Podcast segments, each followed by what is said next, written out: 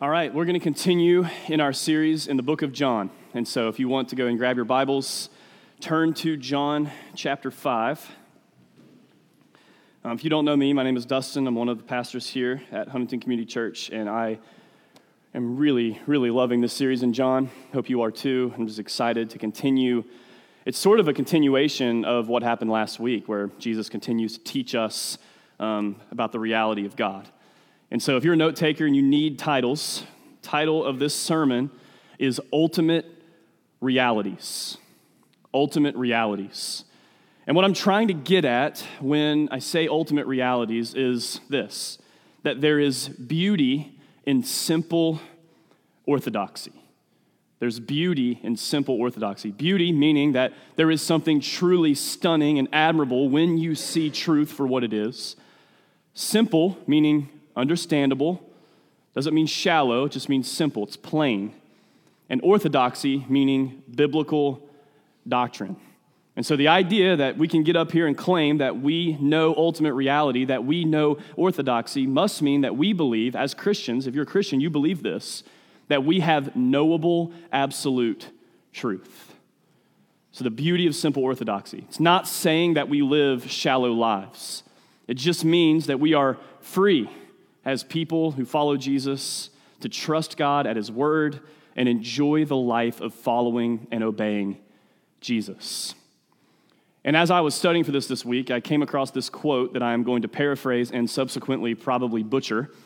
Um, so I'll take you to it later if you want me to say it better. But it's talking about this idea of revival and people actually coming alive to all that God is for them in Christ. And this guy says that this will happen when, in his words, some fool will pick up a Bible and will realize it's not a book to be explained, it's a book to be believed and obeyed. Now, it does not mean that it's not important to know doctrine and to explain. Obviously, I'm going to do some explaining this morning. I'm just read, just read it and say, go on your way.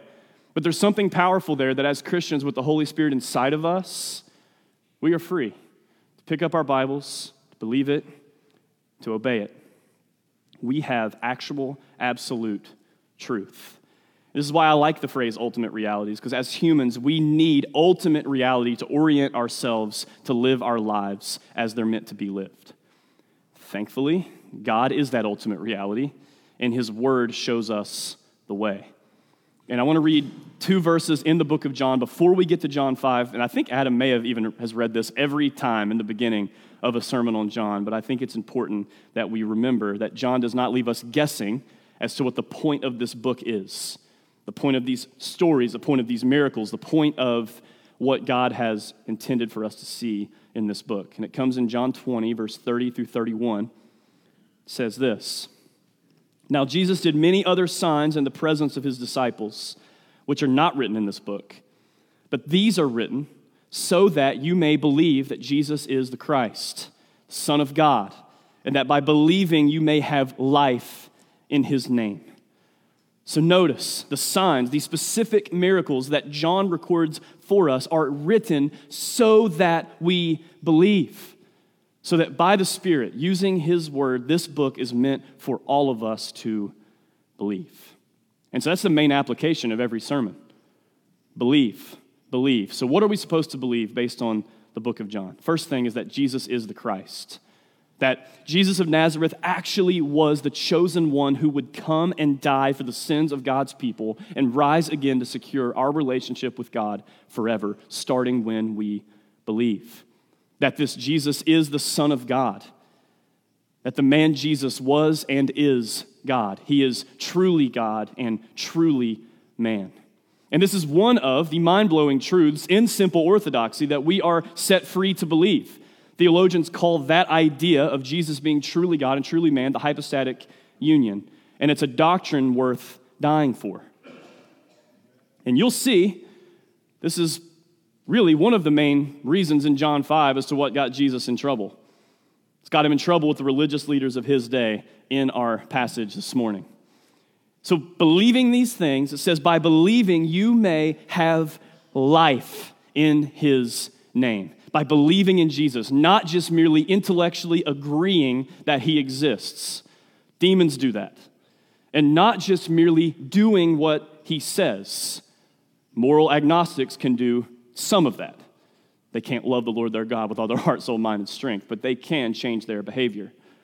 But by trusting in Him, He is Lord, He is Savior, and we fully rely on Him for salvation. In a later chapter, in a later sermon in chapter 10, we'll learn that the life that Jesus gives through belief is abundant. Even later chapter in 17, we'll learn that the eternal life that Jesus gives is knowing God. It's abundant life, and he literally equates eternal life to knowing God. So I want to ask you this morning don't you want that? Take stock of your life, especially those of you who claim to follow Jesus, and ask is it abundant and is it a life marked by actually knowing the God of this book? It only comes through surrendered trust. It does not come through intellectually agreeing, it does not come through changing your behavior. It comes through surrendered trust. And as we continue to see more and more miracles and more and more teaching, like we'll see this morning, we're going to see how Jesus connects these things to himself. And we'll see that believing in Jesus is to be satisfied by him and surrendering your life to him in obedience to his word, all by the power of his grace. It's his work alone and not ours. By the power of the Spirit, we can be born again a new person that is actually alive, no longer dead in separation from God. All of this accomplished by the true and final sign of his death and resurrection. That's the good news. It's what we're called to believe all over again this morning. And so, to conclude this long introduction, we can conclude that the point of these miracles and these teachings is for all of us to leave here believing. Either for the first time, maybe you walked in here dead, you need to believe for the first time or to believe all over again as we repent from where our lives fall short of our confession in Jesus. These sermons are designed for you to have life abundant life, eternal life, a life of knowing God. So, the context from our last sermon, if you remember, remember Jesus was healing on the Sabbath. And just one quick point, a point that Adam made of application that really messed me up, that I hope we didn't ignore as a church just been praying that we do become a church that has eyes for invisible people.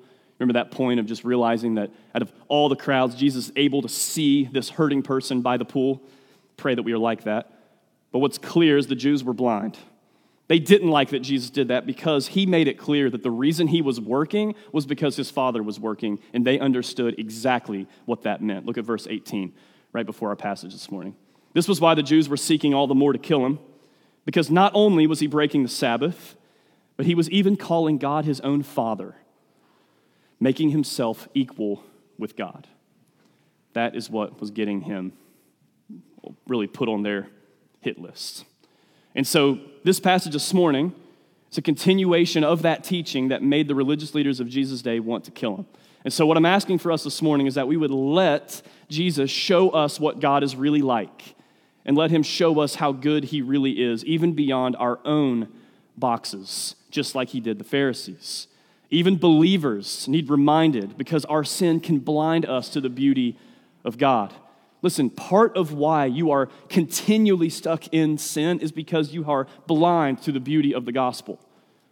When you see it for what it really is, and we need the Spirit by His word to show us, that is where the power comes to say no to sin. We need reminded of things we already believe.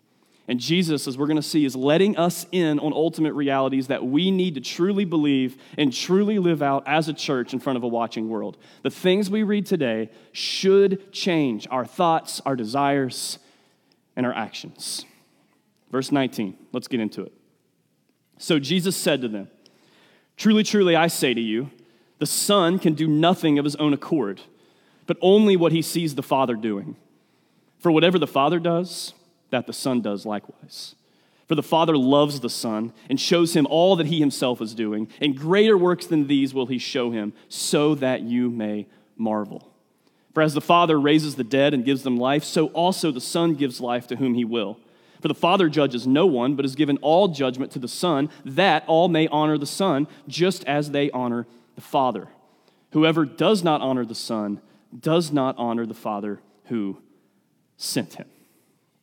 This is weighty stuff. This is simple and deep, and by the power of the Spirit, we are free to live in light of this. Something that is happening here, and it's going to continue to happen through the book of John, is we are going to be let in on the reality of the doctrine of the Trinity. And so you're not going to find the word Trinity in your Bibles, but the teaching is clearly there that God is one God. He's one in essence and in nature, but He is three persons Father, Son, and Spirit. God has always existed as one God in three distinct persons. And in this passage, Jesus is letting us into more light on the relationship between the Father and the Son. This is beautiful. This is glorious if you will let it overwhelm your heart and mind this morning. It's so easy to let this become cold, distant theology, but in fact, it is an ultimate reality of the universe. This is who God is. And there's a lot to say on why that is glorious, but we have to stay in John 5, 19 through 23. So, before I show a few of the things here, I, what I believe God is saying in these verses, we have to do a little bit of systematic theology framing here. And funny enough, the guy who I read this by was a guy named John Frame. And so, Mr. Frame is going to frame this for us um, in systematic theology terms, because I wanted help understanding this idea. Because I'll be honest, when I first read this, I'm just like, okay, Father and the Son are one.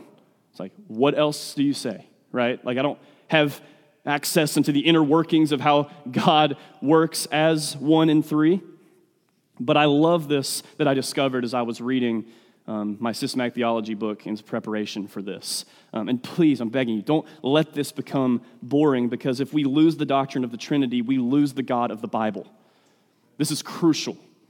We want this to not only be in our minds, but in our hearts on fire so that it changes the way that we relate to God and relate to other people. So, in my study of this, I learned the phrase mutual glorification. Mutual glorification of the persons of the Trinity. And basically, when we see persons of the Trinity, like we see in John 5, doing distinct roles in the world, and especially when those roles defer to one another, we can call that mutual glorification. And in some way, that reality is designed to help us believe, it is meant to help us worship. There is glory to behold when we see how the Father and the Son work in the world as the one true God. The way the persons of the Trinity love one another in glorious unity does, in fact, show us that what we are invited into when we become one in Christ and one with each other in Christ. It's mutual glorification happening in John 5. And so, with that pillar in place, let's see what ultimate realities Jesus is showing us about God. This is beautiful if we'll see it. So, verse 19 shows us ultimate reality number one. Ultimate reality number one is this the Son can do nothing of his own accord, but only what he sees the Father doing because the Son does whatever the Father does. Ultimate reality number one that we need to live in light of. The Son can do nothing of his own accord, but only what he sees the Father doing because the Son does whatever the Father does. You see that right in verse 19. The Son can't do anything on his own accord because he is one with the Father. That's the plain reason. What we see here, though, is that God the Son in Jesus is doing what the Father does in the world. Some scholars' study notes say that this could mean that Jesus had the unique ability to see God's, God the Father's providential hand in all of the seemingly ordinary events of everyday life. Um, do you realize that? That that is true even if we can't see it. I'm assuming most of us don't get direct revelation from God telling us the exact meaning of every ordinary moment of our entire lives. But an ultimate reality is that God the Father's providential hand is, in fact, in all of the seemingly ordinary details of your life. And I think one way to live in light of this ultimate reality is that we should start expecting this to be true. We should expect that God is working and that the purpose He has for us in every situation is that we have good works to do and good news to share. Can you imagine if a church of this size lived like that every day in the office, on Sunday mornings, around our tables, Wednesday night summer, fill in the blank, whatever it is, if we assumed that God is working because He is in us by His Spirit, and wherever His providential hand has guided us, the point is to glorify Him by loving Him and loving the person in front of us. Jesus lived like that. Ephesians 2:10, Paul writes this. I think he gets at this reality too. This is right after Paul just goes nuts explaining the gospel saying that we were dead in our sins, we've been raised to life by the mercy of God. And then we see in verse 10 one of the reasons that he did that to you. So if you're a Christian, you've been born again and made alive, one of the reasons is this in verse 10 For we are his workmanship, created in Christ Jesus. Why? For good works. What about those good works? Which God prepared beforehand. Why did he do that? That we should walk in them. God has worked before us. Jesus worked with the Father and in him, and we can too. What we can know for sure, though, is that Jesus Christ showed us what God is like in the way that he worked. And it is nothing like what man would have put together. Hebrews 1 3, just the first part of it, just a quick cross reference here to show this point. It's talking about Jesus here. It says, He is the radiance of the glory of God and the exact imprint of his nature. So when we see Jesus in the Gospels, we are seeing what God is like. The Pharisees had no categories for the Son of God to be the one that would call out their hypocrisy and spend his time with the poor outcasts of their day. Think about the people as Jesus is doing work, kingdom work, during his time on earth that we get to see in the Bible. Think about the people that Jesus spent his time with. Think about the people that he loved. If you dwell on this long enough, I pray by faith you will experience humiliating honor or honorable humiliation. Humbled and humiliated because you understand that if you are someone that has believed in Jesus, you understand that apart from the work of God in your life, you would still be in your sins and in your shame. God coming to you in the Spirit and making you be born again had nothing to do with your loveliness or your own goodness. We didn't decide it was the right thing to do. Our eyes were open to the glory of God in the gospel. That is humiliating in the best way. Jesus says that the kingdom belongs to people who are poor in spirit, belongs to people who realize their spiritual bankruptcy before a holy God. That is glorious humiliation for the believer. But it's not just humiliation, it is honor. Honored because by his grace you are made alive and in relationship with God forever. Though that is our state apart from God, by his grace he brings us to be one in Christ. Jesus shows us that as he's working, he shows us a God that is full of grace and mercy toward the ones who understand they could never deserve it. It's a glorious thing to think about. When we watch Jesus do work in this book, we get to see what God is like. You remember last week's sermon? God is like one who will go to that poor outcast and heal. That's the work our God does. We don't have to wonder what he's like, we get to see it. And if you're a Christian, you are free to believe and enjoy this. Ultimate reality number two. This is found in verse 20. One of the reasons that the Son does what the Father does is because the Father loves the Son and shows him all that he is doing in the world. Straight from verse 20. Ultimate reality number two. One of the reasons that the Son does what the Father does is because the Father loves the Son and shows him all that he is doing in the world. Now, this is deep, but it's beautiful. We learn that our God is a God whose persons love each other. This is not some mechanical, distant, cold, calculated business arrangement. Think about this. An ultimate reality in the world is love. God is a happy God of love. Let me show you two verses from some epistles to kind of put some meat around this point. 1 Timothy 1:11, Paul is writing has a little adjective here about God that shows us something. He writes in accordance with the gospel of the glory of the blessed God with which I have been entrusted. And the blessed word there means happy. 1 John 4 8, my favorite verses, says, Anyone who does not love does not know God. Why? Because God is love. And when we get invited into this relationship through the power of His Spirit as He awakens our eyes to see the beauty of the gospel, we are loved by this God understand your salvation was an act of love. And we already know that these works that Jesus was shown by the Father and was doing were powerful works of grace toward people. He literally healed people who had never walked, he had opened blind eyes, but ultimately, by his love, in his grace, by his power, he makes people born again. My goodness, if we could see it when we get to watch these miracles, the power on display, understand what power is on display when you are born again. This is the power of the gospel that God awakens us to be lovers of himself as he loves us in Christ. We are free to love God because he first loved us. And it's a powerful love. Um, got this observation from a text message from Jay Lakhani on April 9th at 7:45 a.m. Uh, not sure why I was thinking about this at 7:45 a.m., but I um, was really helped by this. He made just a simple observation that whenever we see storms or hurricanes or these powerful things in nature, those do show us echoes of the power of God. But there is one thing that in the Bible God definitively calls the power of God. Romans 1:16. For I'm not ashamed of the gospel. Why? For it is the power of God for salvation to everyone who believes. God working in love, in power, showing us this on display. The gospel is power. So, before we move on to ultimate reality number three, I want to ask one question that hopefully you saw as you were reading verse 20. Question is why will God continue to show Jesus what he is doing? The answer is found right there.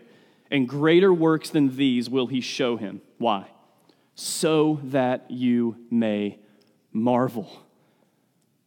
One of the main applications of today is that when we see this in the Word, we would be people who marvel and what are these greater works? Scholars think that the raising of the dead in chapter 11, that's the story of Lazarus, is one of the big great works being discussed here. Can't wait for that sermon.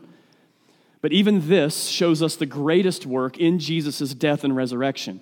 This is what God is doing in the world through Jesus. He is leading to the cross and his rising again for salvation of those who will believe. He is working redemption. And clearly, as Christians, we are meant to marvel at this. So I'm begging you, will you let this wake you up from the fog of life? I know how easy it can become to be distracted or maybe just shackled by your own sin, just distracted by the busyness of whatever you are into. But this is true. God is showing off his power in the gospel and his salvation for all who believe. God came to the world and didn't crush it. He did everything necessary to save us, and we should marvel. Ultimate reality number three. This is found in verse 21. The Son has the power to raise the dead and give life to whoever he wants, just like the Father. Now, obviously, this is another statement of Jesus claiming to be God. Remember, this is why the Jews wanted him dead. It would be clear to them and hopefully to us that only God has the power to raise the dead and give life. Now, this can be referring here, verse 21, to Jesus raising the dead physically. But the rest of this chapter will make clear that life and resurrection are much more than breathing lungs and a beating heart.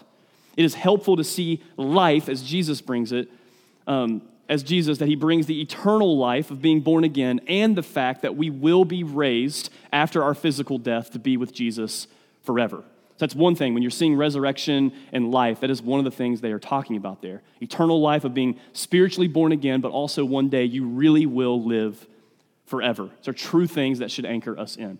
Okay, ultimate reality number four. This is verses 22 and 23.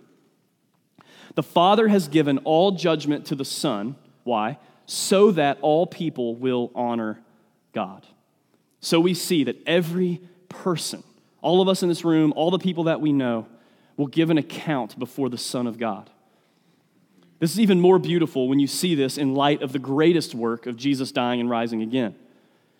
Though all judgment has been given to God the Son and will be executed when he comes a second time, Jesus takes the judgment of God for sin on himself at the cross. Romans 3:26 shows us um, a beautiful way of this. Romans 3:26 says, "It was to show his righteousness at the present time." so that he might be just, because he punishes sin, and the justifier of the one who has faith in Jesus. Couple more verses to show more of this ultimate reality. Hebrews 9 27 through 28 says this And just as it is appointed for man to die once, After that comes judgment. So Christ, having been offered once to bear the sins of many, will appear a second time, not to deal with sin, but to save those who are eagerly waiting for him. Pray that that's us. Notice both of these actions here offered to bear sins and appearing a second time for salvation for those who believe, which will be true life forever. And the judgment for those who don't believe is eternal separation from God.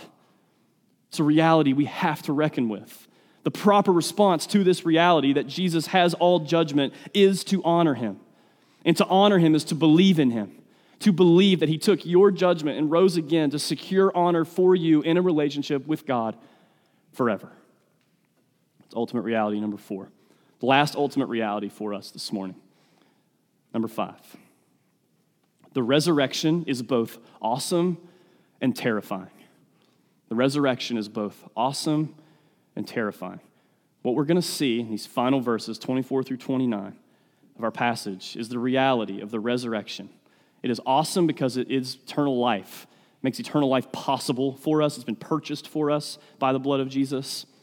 And it's terrifying because it is only for those who believe. So let's break this down 24 through 29 to show us the ultimate reality of the resurrection being awesome and terrifying. Verse 24. Truly, truly, I say to you, whoever hears my word, believes him who has sent me, has eternal life. He does not come into judgment, but has passed from death to life. So we see here another truly, truly, I say to you, meaning listen to this.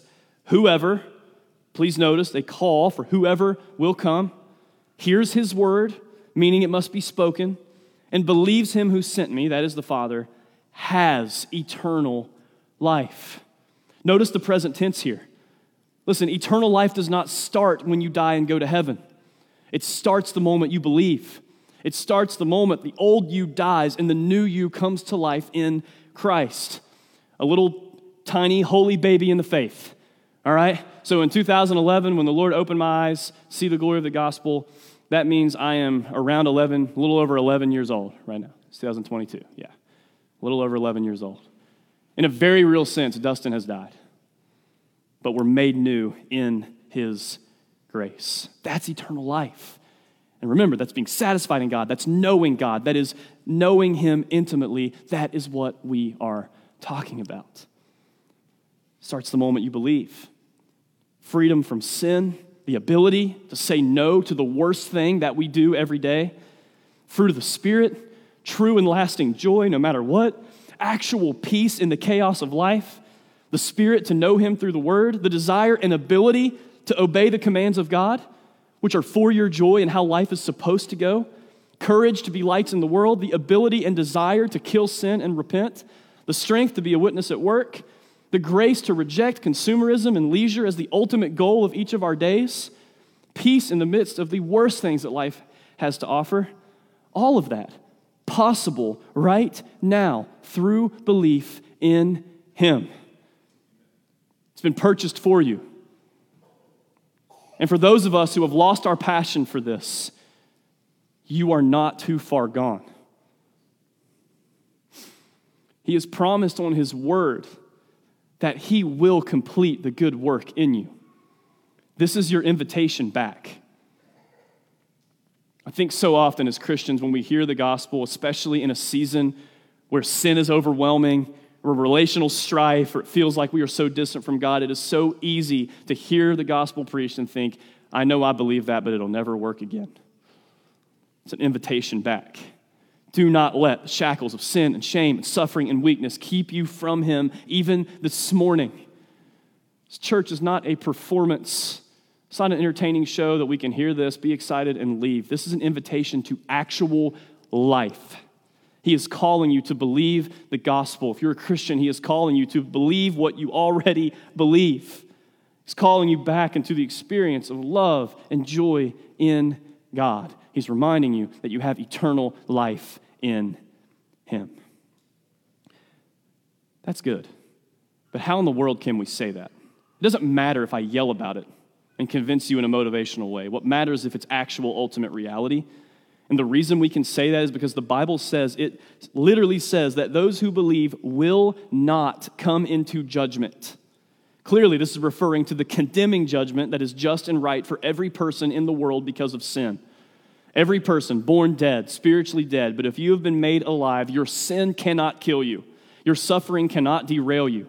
Jesus has given you eternal life in him. You have gone from God's separation, death, to God relationship, life, and it is there for you. Listen to me. When you sin, it is not who you are anymore. That's the dead you. It's not who you are in Christ. You have been made new. 1 John 1 9 points to this reality for us. It says, If we confess our sins, he is faithful and just. Don't skip over that. It is just, it is right for him to do this to forgive us our sins and to cleanse us from all unrighteousness. Because of the gospel, it is part of God's faithfulness and part of his justice that he will forgive us and cleanse us when we confess. That is too good to be true, but it is actually true. And if you'll live your life in light of it, it'll change everything. 25. Truly, truly, I say to you, an hour is coming and is now here when the dead will hear the voice of the Son of God, and those who hear will live. For as the Father has life in himself, so he has granted the Son also to have life in himself. And in my study of these verses, it became, it became clear that Jesus saying the, that phrase there is now here shows that he is referring to the present tense eternal life available for those who will believe right now. The hour is here because Jesus is here. People who hear his voice will live, the dead will rise to new life in him. Why is this true? Notice the for in the verse because God has life in himself, which means Jesus doesn't resurrect or give life only, he is life. He is the resurrection. More on that in chapter 14 when we get there. What we see here, though, is beautiful. The Son of God was never created, so he can have life and give life to whom he will. And he gives life to every single person who comes to him for it in faith. The resurrection is awesome and it's terrifying. Look at verse 27. And he's given him authority to execute judgment because he is the Son of Man. Here we get another angle of glory behind the reality of Jesus being the judge. It's because, notice, he is the Son of Man. Now, in your gospel reading, you'll notice this was Jesus' favorite title for himself. And those who knew their Old Testament would have immediately realized the gravity of the claim that Jesus is making here. Their minds and ours should go to Daniel chapter 7. It's a prophetic vision of the end of all time. Daniel gets to see this and writes it down for us. In verse 13 says, I saw in the night visions, and behold, with the clouds of heaven, there came one like a son of man. And he came to the Ancient of Days and was presented before him, and to him was given dominion and glory and a kingdom that all peoples, nations, and languages should serve him. His dominion is an everlasting dominion which shall not pass away, and his kingdom one that shall not be destroyed. So, this Jesus is the king of this all kingdom conquering kingdom to end all kingdoms. And that is the kingdom that the poor and the outcast and the sinners are invited into. That is humiliating honor because we are there too. Because he is this king, he will judge every single human being. And then Jesus takes a turn in verse 28. So interesting. We were just told to marvel, and then in 28 he says, Do not marvel at this. Don't just marvel that he's been given all authority.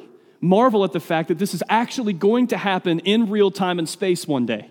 Look, do not marvel at this. 28. For an hour is coming when all who are in the tombs will hear his voice and come out. Every single person in the entire history of the world will hear Jesus at the last day and come out of their, t- their tombs to give an account to the Son of Man. Please do not miss the weight of this ultimate reality. Look at what it is for. Those who have done good to the resurrection of life, and those who have done evil to the resurrection of judgment.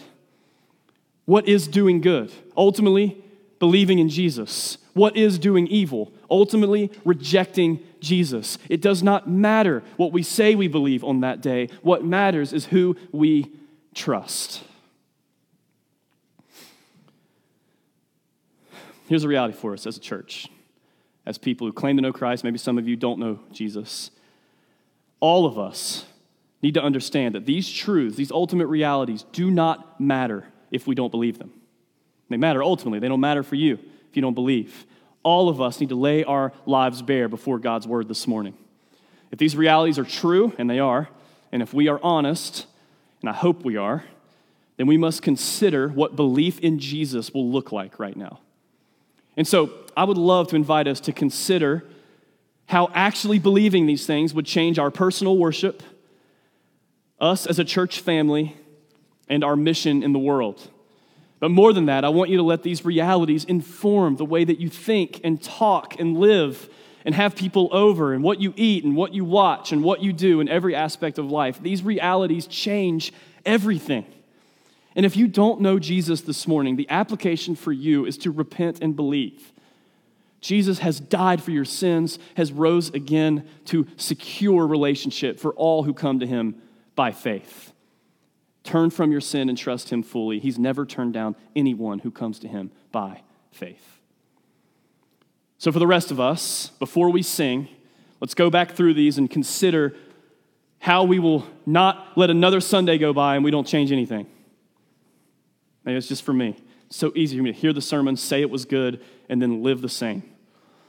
Ultimate reality number one the Son can do nothing of his own accord, but only what he sees the Father doing because the Son does whatever the Father does. So, how does this change our personal worship? We should worship and praise God that he is a friend of sinners. In our Bible reading, we should be marveling at the person and work of Jesus and his life in the kingdom. The character of God is stunning to see. He is for us in Christ. As a church, we should consider if our acting as the body of Christ is also participating in what God is doing in the world. Obviously, we don't have the special insight into exactly what God is doing providentially, but we do know everything we need for life and godliness. And so we need to consider our lives as a corporate body in this city and ask if we are showing the world what God is doing in the world. Mission we should be loving our neighbors. This is best done through sharing the gospel with them and inviting them to respond. Listen, not just making sure they know Christians are cool and socially able. So easy to do that. We consider gospel conversations a conversation in which we admit we're a Christian and they don't leave there hating us. The mission is to share the gospel and invite them to respond. And this is adorned by showing actual concern and opening your heart wide to the needs and cares of the people that God has placed in your life. Ultimate reality number two. One of the reasons that the Son does whatever the Father is doing is because the Father loves the Son and shows him all that he is doing in the world. How does this change the way we personally worship? We should worship God because he is a happy God. That's who he is. He is love, and we get to be in him through Christ. As a church, we should be one. We should be loving. Jesus is going to show us that our love and unity actually shows off the loving unity of God. He's going to teach us that. It's how people will know the things we say are real. It's by the way we love one another. The mission, the loving unity, should overflow into lives that are not hidden from the world, but instead are showing the world how good our God is. Ultimate reality number three the Son has the power to raise the dead and give life to whoever he wants, just like the Father. In our worship, we should praise as people who are actually alive. We are free from sin. We are not dead, and we are loved by God. As a church, we should treat each other as though we are really alive. We should not let our interactions and our postures and our conversations with each other bring death into our lives. Our relationships with each other should be nothing but encouraging and convicting as we let our ministry to each other lead us into more life in Christ. It's The mission we should call dead people to life by the power of the proclaimed gospel. We should not fall to the dead idols of the world so that others may see the folly in chasing death. We should understand that the world will hate us for it, but those who believe will be raised to life. Our lives will be a stench of death to those who reject Jesus, but life to those in the faith. Uh, ben, you want to make your way back up before we get these last two? Ultimate reality number four the Father has given all judgment to the Son so that all people will honor God. In our worship, we should honor God because He has judged Jesus for our sin in our place. We should have a serious joy in worship because He could crush us, but instead, He loves us. As a church, we should hate our sin and do church discipline faithfully as a means of honoring God. We discipline sin in our midst because it has been forgiven. We want to rightly judge in light of the cross. In our mission, we should understand that every person we meet is already under the judgment of God for their sin unless they believe. Our main call to people now is not wrath coming, but wrath absorbed. Jesus has taken it. And ultimate reality, number five, the resurrection is both awesome and terrifying. As worship, we should be in awe as we get ready to sing. As a church, we should live as if we are living forever right now. In the mission, we should tell every single person that we know that Jesus is alive because they will hear his voice and come out of the tomb one day. And we should want it to be for resurrection of life and not the resurrection of judgment. So let's stand and sing now and leave later, ready to live in light of true reality. Stand with us.